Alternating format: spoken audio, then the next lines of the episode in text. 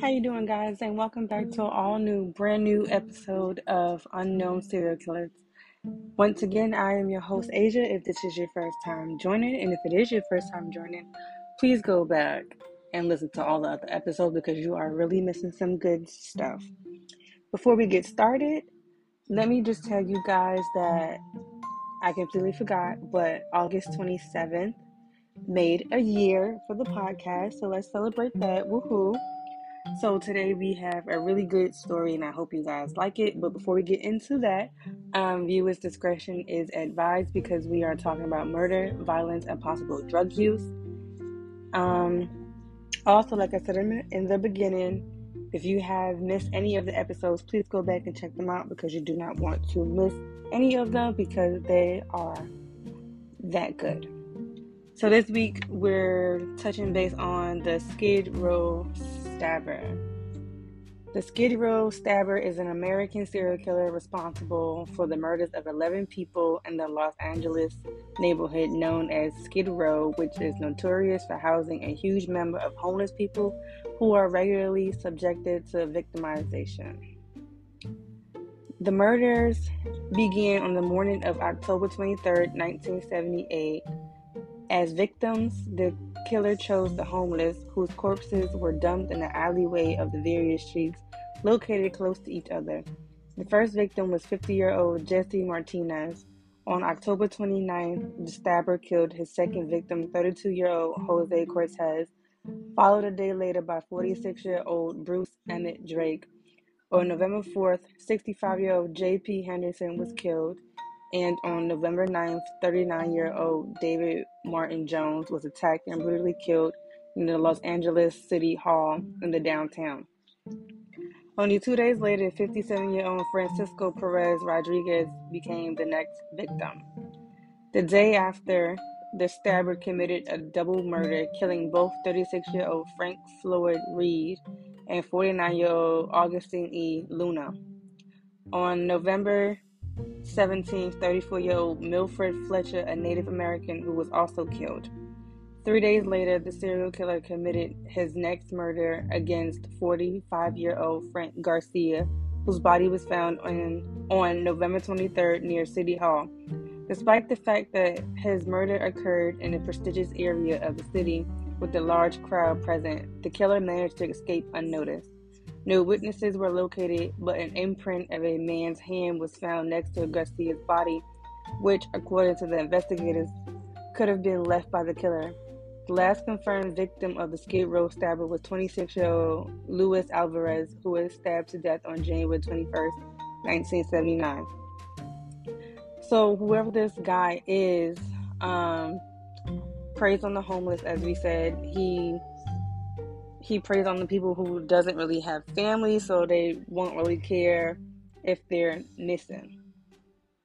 During the subsequent investigation, witnesses were found to David Jones' murder. Three friends of the deceased claimed that an unknown person had talked with them for several minutes before committing the murder, after which he went up to Jones and stabbed him. According to the witness, the criminal was a 30 year old black man who spoke with a Puerto Rican accent and introduced himself as Luther. Three months later, in January 1979, the inscription, My name is Luther, I kill winos and put them out of their misery, was found in the toilet of the Los Angeles bus terminal building. During the investigation, several people were suspected by authorities in early 1979, forensic examination of the fingerprints from the palm print found next to Garcia's body were revealed to belong to 29 year old Bobby Joe Maxwell, who had been released from prison in his native Tennessee and moved to Los Angeles in 1977. A casual worker, Maxwell spent a lot of his free time in the Skid Row area along with the homeless residents. In December 1978, he demonstrated deviant behavior against sleeping homeless people and was arrested on charges of disturbing the public order. A knife was seized during his arrest.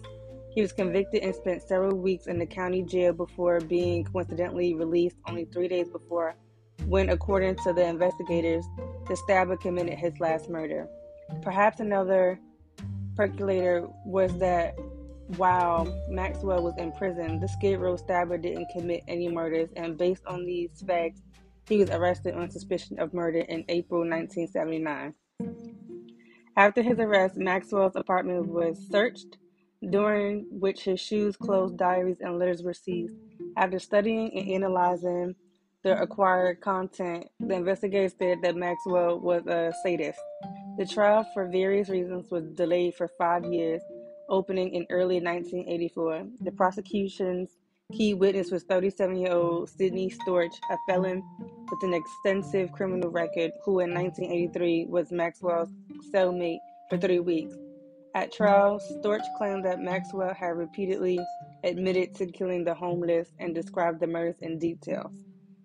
In addition to Storch's testimony and the witness of David David Jones' murder, the investigation established that the knife found on Maxwell had the same width and length as the one used by the killer. An examination was also conducted, which concluded that Maxwell had left a note in the bus terminal building confessing to the murders. On the bias of these unrelatable testimonies with incomplete or circumstantial evidence, Bobby Joe Maxwell was found guilty of two murders at the end of 1984 and was sentenced to life imprisonment without a chance of parole. Despite the fact that there were no material evidence found in the other murders, the public and media blamed all of the 11 murders on him, resulting in Maxwell being identified as the Row killer for many years. The debate over Bobby Joe Maxwell's guilt went on for several decades, with him being him with himself pleading not guilty and regularly lodging an appeal over the next 30 years. In 2010, Maxwell's lawyers were able to prove that the witnesses to Jones' murder couldn't identify him as the killer and had given false testimonies in court under pressure from the investigators. It was also proven that Sidney Storch, a former police officer and an informant for many years, had begun abusing his position in 1980 and had given false testimony in a number of trials due to selfish interest.